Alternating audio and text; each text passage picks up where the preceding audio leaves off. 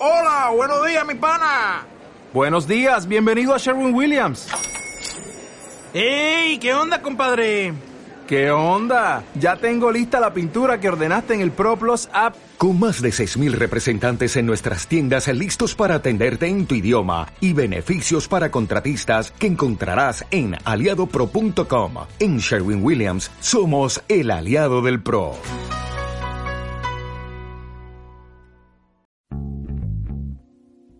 Bienvenidos a Wind Podcast. Una guía de supervivencia a la cultura pop. Tendencias, sociedad, marketing. Medios, emprendedores, historias y entretenimiento. Con Armando Ruiz.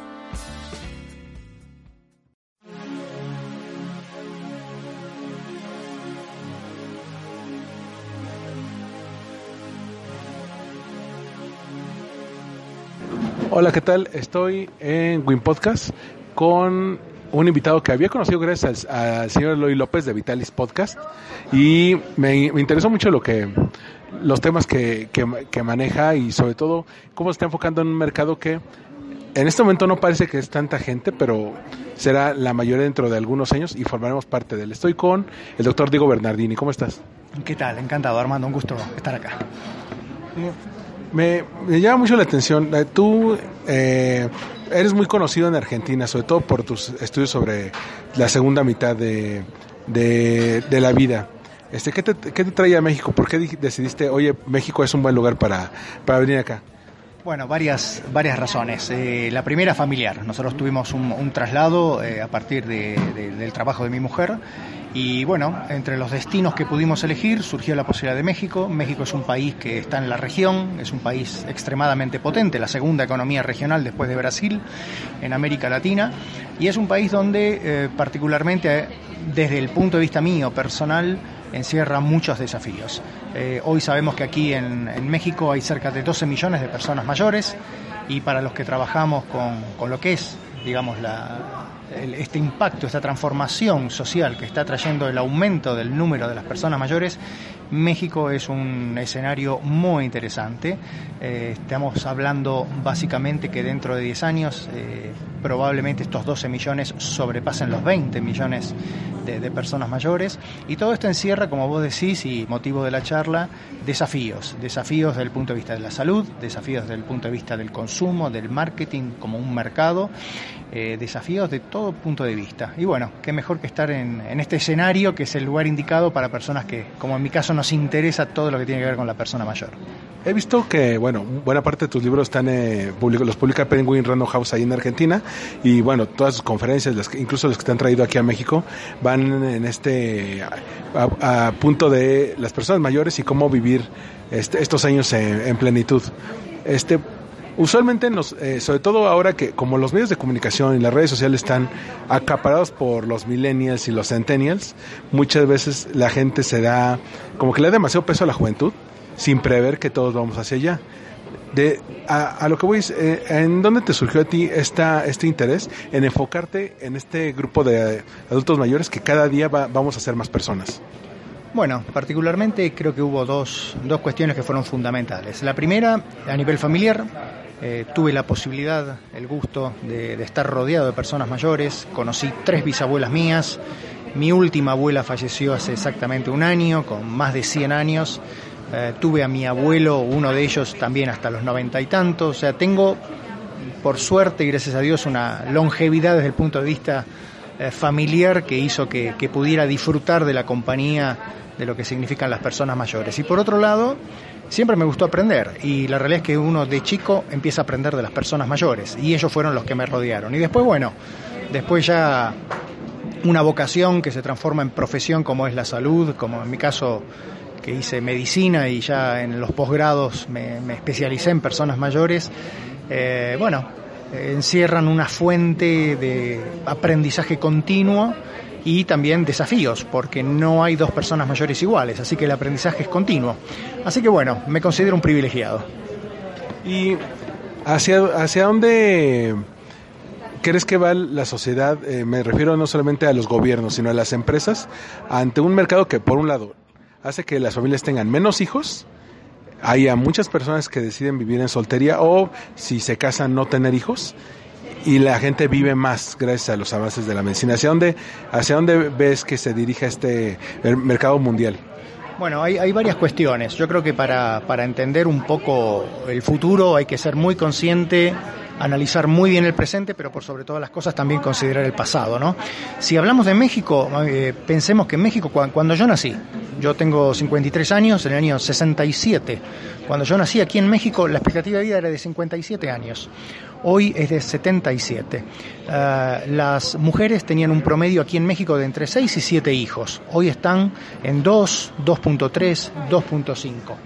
La población mexicana en ese momento, hace 53 años atrás, era predominantemente rural, hoy es urbana.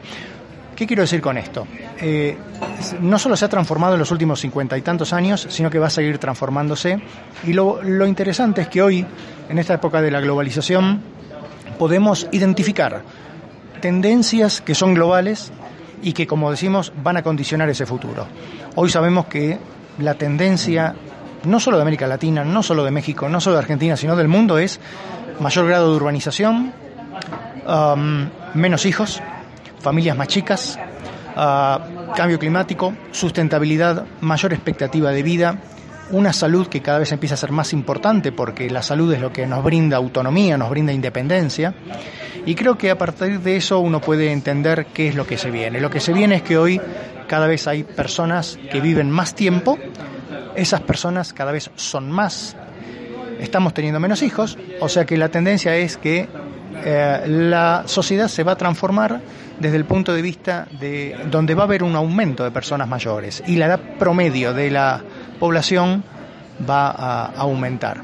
Eh, las personas mayores de hoy son la cohorte de mayores más educados, con mejor nivel eh, socioeducativo, no solo, como dije, de la educación, sino a nivel social, en lo que tiene que ver con su situación económica, su situación de salud, y esto claramente los transforma, lo que nos está mostrando la evidencia, en un mercado emergente extremadamente jugoso, por decirlo así. Es un mercado que ah, va a aumentar de tamaño, es un mercado que tiene propias exigencias. A la persona mayor no se le vende, la persona mayor te compra. Es una gran diferencia y esto lo saben muy bien quienes hacen marketing. ¿Cómo, cómo, cómo lo podrías me, eh, explicar en ese sentido, porque hablamos de un eh, de una persona que ya toma sus decisiones, que no le tienes que andar convenciendo. Exacto, la persona mayor, vos pensás que ya experimentó, ya vivió, ya se equivocó, ya disfrutó, ya sabe lo que quiere, tiene una finitud porque sabe que hay un horizonte de vida potencial, tuvo pérdidas y eso lo hace ser muy selectivo en sus decisiones. Al mismo tiempo aprendió a decir que no y aprendió el valor de la libertad de decidir, por esta posibilidad de decir esto no me gusta y esto no lo quiero. Y esto que yo te estoy diciendo lo tienen muy claro quienes, quienes manejan las técnicas de marketing. Ah, esto se está viendo en evidencia a nivel de gobernabilidad, a nivel del voto. Eh, como te decía, hoy se considera a nivel global que ah, las personas mayores son la tercera economía. O sea, las personas de 50 más, de más de 50 años, son las personas que manejan la tercer potencia económica global después de lo que significa China y Estados Unidos.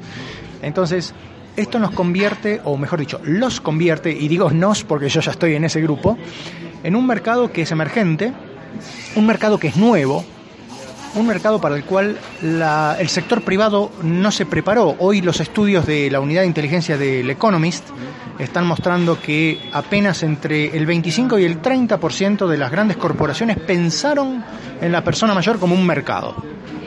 Eh, es, decir, porque en estos años ah, veíamos mucho en publicidad, en marketing, en, en, la, comunicación de las empresas que querían llegar a los millennials. Eran como como su gran mercado y como que todos los demás segmentos de mercado, los generación X, los baby boomers, como que los dejaron de lado, ¿no? Sí, los dejaron de lado, pero están eh, enterándose que la persona mayor tiene independencia económica y el millennial no. El millennial depende de, de sus padres. Y por otro lado, se están viendo cómo los estereotipos se están rompiendo. No todo millennial, no todo, no todo, no toda persona joven es exitosa, eh, no toda persona es estable emocionalmente y al mismo tiempo las personas mayores nos están mostrando que probablemente son más lentas en la ejecución de determinadas tareas, pero tienen menos errores, son más selectivas, son más, eh, tienen más fidelidad hacia las marcas y hacia los clientes, o sea, como consumidores, pero al mismo tiempo como trabajadores, son receptoras de un capital humano, un capital social, un capital de tradición, de conocimiento y de experiencia que pueden transmitir a las generaciones más jóvenes. Esto se está viendo en su capacidad de mentorización. Las personas mayores tienen más redes sociales, por eso tienen mayor grado de éxito cuando emprenden respecto de las personas más jóvenes.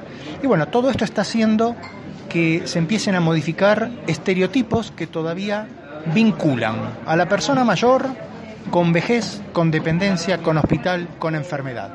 Y la realidad es que la mayoría de las personas mayores viven en sus casas, en la comunidad y siendo partícipes de su sociedad. Aquí es pertinente, cuando mencionas redes sociales, no nos mencionamos a que tienen Facebook e Instagram y Twitter, sino la concepción original de las redes sociales, ¿no? Que son redes de personas o de grupos que los apoyan en el momento de, de querer emprender algo. Correcto. Hoy, hoy, como vos bien sabés, las redes sociales están segmentadas por, por edad. Sin embargo, los grupos que mayor grado de crecimiento están teniendo son los 50 más, las personas mayores. Esto se ve claramente en Facebook, que para muchos millennials es considerada la, la, la red de los viejos, pero al mismo tiempo cada vez se está viendo mucho más gente influyente mayor en redes como Instagram o en otras. Entonces a mí me parece que esto tiene que dejarnos eh, lecciones aprendidas, no solo para romper estereotipos, como decía antes, sino para ver oportunidad donde habitualmente se suele ver eh, desventaja. Estamos, los que trabajamos con personas mayores, estamos cansados de leer Tsunami Gris, tormenta de dependencia, gastos catastróficos de hospitales. Uh, son todas bomba de longevidad, son todas, vos fíjate cómo cada palabra tiene un, una connotación negativa. Y la realidad es, como te decía, hay mucha gente mayor sana, a pesar que tiene problemas de salud, pero que puede hacer vida independiente, que al mismo tiempo conocen otras personas sanas, y la realidad es que todos nosotros vamos a ser independientes hasta un momento en el cual dejemos de serlo. Y ahí sí vamos a necesitar, vamos a necesitar ayuda. Eh, el punto es, el desafío es que hoy la posibilidad que tenemos es empujar esta situación, digamos, para hacernos o para volvernos independientes hasta momentos muy, muy avanzados de nuestra propia vida. Y aquí tú mencionabas el... En otras ocasiones ya te había escuchado mencionar el Silver Market, este merc mercado de la tercera edad. Y, y ya que hablamos de romper estereotipos, usualmente se se tomaba en cuenta a, a, las personas mayores como el abuelo, ¿no? Que les dejabas a los niños eh, todo el día o el fin de semana mientras estaba pasando algo así. Este, y algo que vimos en Estados Unidos ya hace décadas es esta, estas parejas que ya los hijos se fueron del nido, que ya, se, ya estudiaron, ya se fueron a, estudiar eh, o a vivir solos. Y estos, estas parejas de adultos ya usan sus, sus últimos años, o más bien su segunda mitad, en disfrutar la vida, viajan, pasan tiempo en pareja y apenas en Latinoamérica estamos empezando a ver esto o cómo, o cómo has visto que hemos cambiado como, como un segmento que, que pasó de ser pasivo a económicamente activo. Mira, hay varias, hay varias lecturas de esto. Lo primero es que claramente esto empieza a verse en, en otras regiones como Europa o Estados Unidos, básicamente porque son regiones que están más envejecidas desde el punto de vista demográfico. Claramente también tienen otro poder adquisitivo, otro nivel de ingreso económico. Solo como dato ilustrativo, en Estados Unidos el 75%, aproximadamente 75% de la economía doméstica está en manos de las personas mayores. En Europa, las principales automotrices como BMW encontraron que quienes compran los autos de alta gama son las personas mayores. Esto claramente va a llegar a nuestra región, probablemente atenuado o probablemente modificado por nuestra propia realidad. Probablemente en nuestros países las personas mayores en general, en su mayoría, no puedan acceder a un BMW, a un Mercedes-Benz o a un Audi de alta gama, pero son, como te decía, un mercado que está creciendo muy fuertemente, muy rápidamente, y que quizás en vez de gastar 100 dólares mensuales van a poder gastar 10. Pero mi pregunta es, ¿a qué empresario no le gustaría tener un mercado que no solo va a estar en continuo aumento, sino que además se promete, por ejemplo, acá en México prácticamente duplicarse en los próximos 10 a 15 años. Entonces, vos fíjate, esto es realmente eh, un punto como para, para, considerar, pero no solo desde el punto de vista que vos decías, desde lo económico. Vos bien mencionaste, hoy las personas mayores deciden ejercer su libertad, su experiencia, y esto lo hacen de maneras muy dispares. Personas que quieren ser abuelos, pero ser abuelo a tiempo parcial. No aceptan que les dejemos los nietos todo el fin de semana. Entonces, eso me parece que tiene que ser respetable. Y lo mismo digo en relación a que se puede ejercer una característica que tiene que ver con nuestra capacidad vital, con nuestra capacidad intrínseca y hasta con nuestra reserva cognitiva, que es el aprendizaje. Las personas aprendemos desde el día cero. Aprendemos a hablar, aprendemos a alimentarnos, aprendemos a caminar, andar en bicicleta, jugar al ajedrez, leer y conducir un vehículo. ¿Por qué eso se tiene que cortar? Por el solo hecho de cumplir años. Hoy las personas mayores pueden aprender un montón de otras cuestiones y esto lo estamos viendo como reflejo, por ejemplo, en los programas universitarios del adulto mayor. Y esto también engloba cuestiones quizás más eh, intangibles, más estereotipadas, más tabú, como el erotismo, el deseo, la sexualidad, que no tienen fecha de vencimiento y sin embargo la sociedad parecería ser que por el solo hecho de cumplir años nos deja de lado de un montón de otras circunstancias que son vitales, que forman parte de nuestra calidad de vida y que yo no sé quién de nosotros quisiera renunciar a, aprender, a enamorarse, a tener nuevos proyectos, a ese tipo de cosas que son parte de nuestro propio curso de vida. Por ejemplo, en el ámbito sexual también ahí hay otro paradigma, ¿no? Digo, otro otro insight. Decían que muchas veces la gente tiende a, sexualizar a los adultos mayores. Cree, eh, asumen que mi abuelita no va a tener vida sexual porque a lo mejor enviudó, se divorció muy joven, entonces por eso todavía en muchos círculos sociales es, es difícil, por ejemplo, ver a la tía abuela o a la abuela con nuevo novio, ¿no? Y, y según eh, había, había escuchado, ellos viven una sexualidad todavía más plena que a lo mejor los que están en sus 20 o 30, ¿no? Sí, completamente. Claramente una cosa es que disminuyan las posibilidades, una cosa es que disminuyen la frecuencia, pero eh, la realidad es que la sexualidad se transforma, como se transforma todo nuestro organismo, nuestra fisiología, nuestra forma de vida, pero eso no significa que desaparezca. Y esto es muy interesante porque vos fíjate que está mucho más, es mucho más permisivo hablar de la sexualidad del varón a través de la píldora y no tanto de la mujer. Sin embargo, lo que se ve es que los varones con el tiempo tenemos más dificultad, a pesar de que haya la píldora, y las mujeres lo disfrutan mucho más. Entonces creo que esto habría que, que empezar a repensarlo porque la realidad es que eh, hay, hay, cuestiones que hoy son muy claras y te lo voy a decir así como, como puntos, de, como bullet points, digamos, para anotar. Uno es que las mujeres gestionan mucho mejor la vejez, la segunda mitad de la vida que los hombres. Las mujeres tienen mucha más independencia. Nosotros enviudamos, nos deprimimos, nos infartamos, nos morimos. Eh, necesitamos enamorarnos, necesitamos tener gente, mujeres o una pareja al lado nuestro. Las mujeres no. Las mujeres tienen un proyecto de vida personal, un proyecto de vida familiar. Para la, mayor parte de los hombres todo recae en el trabajo. Pero además de eso, la mujer eh, tiene la mayor carga del cuidado, tiene la mayor estereotipia de que tiene la sexualidad prohibida, tiene la estereotipia de la menopausia. Hoy una mujer tiene prácticamente el 40% de su vida posmenopáusica. ¿Y por qué eso tiene que hacer disminuir el erotismo, la sexualidad, la genitalidad. Es claro que, como vos bien decías, el deseo, el erotismo y la sexualidad femenina eh, tienen otras variables que las del hombre, ¿no? Ya eh, ese psicólogo norteamericano que escribió Las mujeres son de Venus y los hombres son de Marte por algo se llenó de dinero, pero sin embargo dijo cosas que son obvias y que todos conocemos. Eh, para la mujer quizás es mucho más importante el entorno, la comunicación, la emoción, los prolegómenos, eh, la previa, como se suele decir.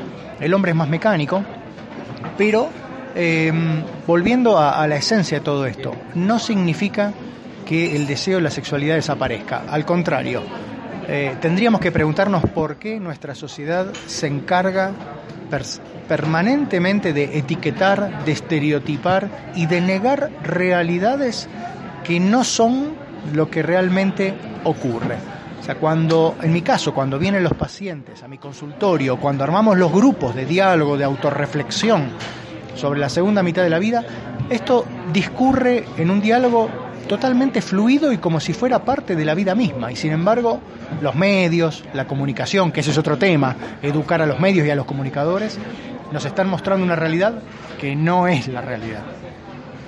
Y también se han visto algunos cambios. Digo, aquí tenemos eh, también como invitado a, a, un doctor tocayo mío, el doctor Armando. Ah, ¿qué tal? Mucho gusto, Armando Cárdenas Contreras, a sus órdenes. Y algo ah, que a lo mejor él no, él no me dejará mentir, eh, sobre todo que lo hemos visto en la sociedad, sociedad mexicana, es que ya hay varios cambios que hace 20 o 30 años no hubieran sido tan comunes. Por ejemplo, que ya los grupos de mujeres mayores son más activos, es decir, socialmente más activos, salen más, consumen más que los grupos de hombres. O que incluso hay grupos de jóvenes que dicen, oye, pues, mira, yo no voy a tener hijos, tú no vas a tener hijos, no, no, ya llegamos a un punto en el que no nos vamos a casar, ¿por qué no rentamos algo, aunque no estamos, no seamos cosanguíneos, y vivimos juntos, como una especie de roomies, el, famoso co-living?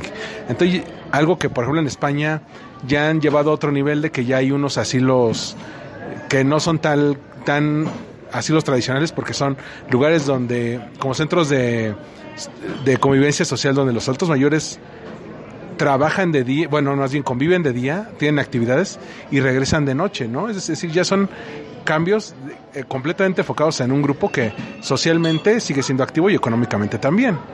Sí, hay, hay, varias cuestiones, varias dimensiones para analizar este fenómeno. La primera es que dentro de esas transformaciones a las cuales nos impone el curso de vida está la transformación de la familia. Los hijos se van de la casa, enviudamos, nos separamos, es, es real. Lo segundo es que, como decíamos, tenemos mayor capacidad de decisión, tenemos probablemente un capital económico, y tenemos amigos, tenemos amistades que a, medida que pasan los años tienen mucha más afinidad con nosotros y por otro lado tenemos un modelo de, con distintas intensidades de lo que significa el cuidado que van desde el centro de día a los cuidados de larga estancia, por llamarlos así. Y la pregunta es, bueno, ¿a quién de nosotros nos gustaría quizás estar en uno de esos lugares? Porque probablemente los lugares que más nos satisfacen son los lugares que menos podemos pagar. Por otro lado, tenemos que ya está comprobado que quienes mejores cuidan a las personas mayores o entre quienes mejores se cuidan las personas mayores son con colegas mayores.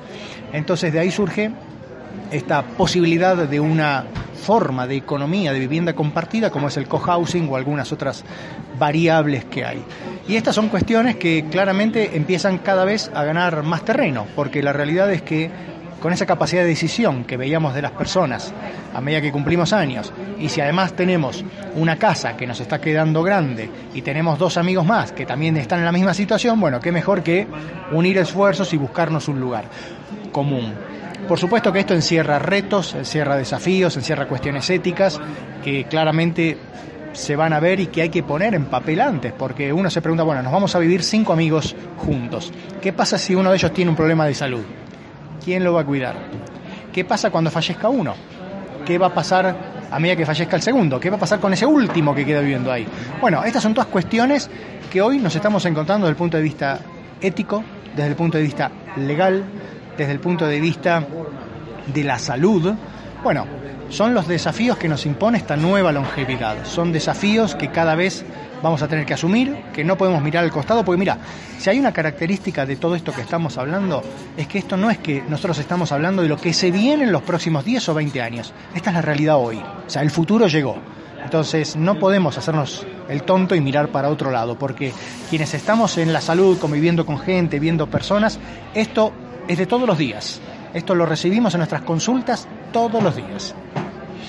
Y bueno, para entrar en la, en la última parte de esta, de esta plática, eh, esto yo recuerdo que desde finales de los 90, principios de los 2000, ya era un asunto en España de que se está convirtiendo en un país de viejos, nacían menos niños. Eh, hace unos años se dio a conocer que Italia era de los primeros países de la Unión Europea que más de la mitad de la población estaba arriba de los 50 años. Es decir, un país senior completamente. Es decir, el cambio, el cambio está ahí, son países que de alguna manera mucho más industrializados que nosotros. En el caso de Latinoamérica, ¿hacia dónde cree que se esté dirigiendo en cuanto a la cultura del adulto mayor? Mira, eh, los cambios sociales por definición suelen ser más lentos, mejor dicho, los cambios en política pública suelen ser más lentos que los cambios sociales. Esa es la realidad. Eh, aquí en México, si me preguntas aquí en México, tenemos un agravante. Primero que estamos en América Latina, donde probablemente hay otras prioridades, hay otras urgencias y donde miramos para otro lado. Y lo segundo acá en México, que también es un mal eh, endémico de nuestra región, son las nuevas administraciones políticas. Cuando asume una nueva administración política en nuestros países, en general, en general parecería ser que lo que hizo la administración pasada no sirvió para nada. Entonces no hay continuidad. Yo creo que acá tenemos que empezar a pensar eh, que hay una, va a haber una gran necesidad de cuidados, va a haber una gran necesidad de ver qué están haciendo nuestros vecinos, y en esto es importante ver, por ejemplo, qué están haciendo en Uruguay, que crearon el primer sistema nacional de cuidados. Va a haber que pensar en cómo estamos capacitando nuestros recursos, nuestros enfermeros, nuestros médicos, nuestros trabajadores sociales, psicólogos, todos los profesionales que están alrededor de la atención, de la salud, porque la realidad es que nuestra población, nuestra sociedad se está transformando, como dijimos, cada vez más personas mayores y tenemos que adecuar ese perfil profesional a las necesidades que vamos a tener. Tenemos que hacer entender a los políticos, a los tomadores de decisión, que la salud forma parte del desarrollo y el desarrollo forma parte de la salud. Necesitamos una población sana para que se desarrolle y también el desarrollo tiene que traer como consecuencia población más sana. Y tenemos que entender que si hoy estamos aquí es por las generaciones que nos precedieron. Y esta cultura de la persona mayor requiere ser vista como una cultura de solidaridad. Las personas mayores tienen mucho por enseñarnos y nosotros también tenemos que darles lo que ellos nos brindaron cuando nosotros éramos chicos. Así que esto básicamente replantea un cambio de chip, como dicen los millennials. Necesitamos cambiar nuestra forma de pensar. Y esto no es un tema que solo le atañe a las personas mayores. Hablar de personas mayores es una causa que nos involucra a todos, independientemente de la edad que tengamos, porque hoy hay probablemente una gran certeza y es que todos lleguemos a edades avanzadas. Así que bueno, empecemos a trabajar. Sí, incluso que se ve que los que las personas mayores también son políticamente más activas que los jóvenes de ahora, ¿no? Los, los políticos como el Brexit o Donald Trump o este, eh, muchas veces los definieron las personas mayores, ¿no? A ver, el presidente López Obrador tiene más de 60 años, Donald Trump tiene más de 70 años, Joe Biden, el candidato demócrata, tiene 78 años, 76 años, perdón. El Papa tiene arriba de 78 años. ¿Llamaríamos ancianos a todos ellos? Mick Jagger, 76 años. ¿Lo llamaríamos abuelito a Mick Jagger? A ver. Y lo es, y lo es ¿no? Es abuelo, claramente, abuelo de sus nietos. Tiene ocho nietos. Pero me parece que nosotros tenemos que pensar en esos modelos eh, y para esto no hace falta ni ser Papa, ni ser Mick Jagger, ni ser Trump, ni ser López Obrador. Tenemos que entender que hoy estamos en una cultura de vigencia y para la vigencia no hay edad, para la vigencia hay sabiduría, hay experiencia, hay aprendizaje y hay protagonismo. Y eso es lo que nos están enseñando hoy la mayoría de las personas mayores. Claro, tenemos otros desafíos, deterioro cognitivo, cuidado, dependencia, claro, claramente está. Pero me parece que tenemos que quedarnos con esa parte mayoritaria que es lo que te comenté, las personas mayores que hoy son protagonistas de este cambio social.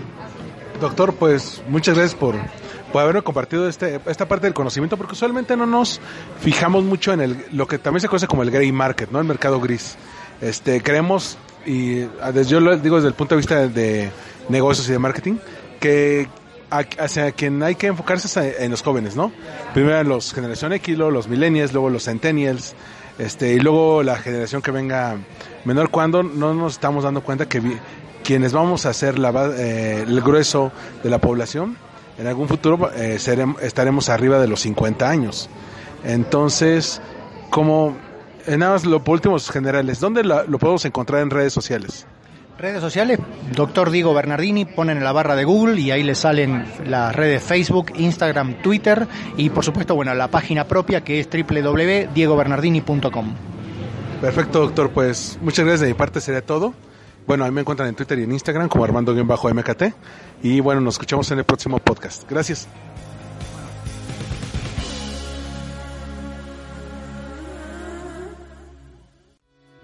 Esto fue Win Podcast.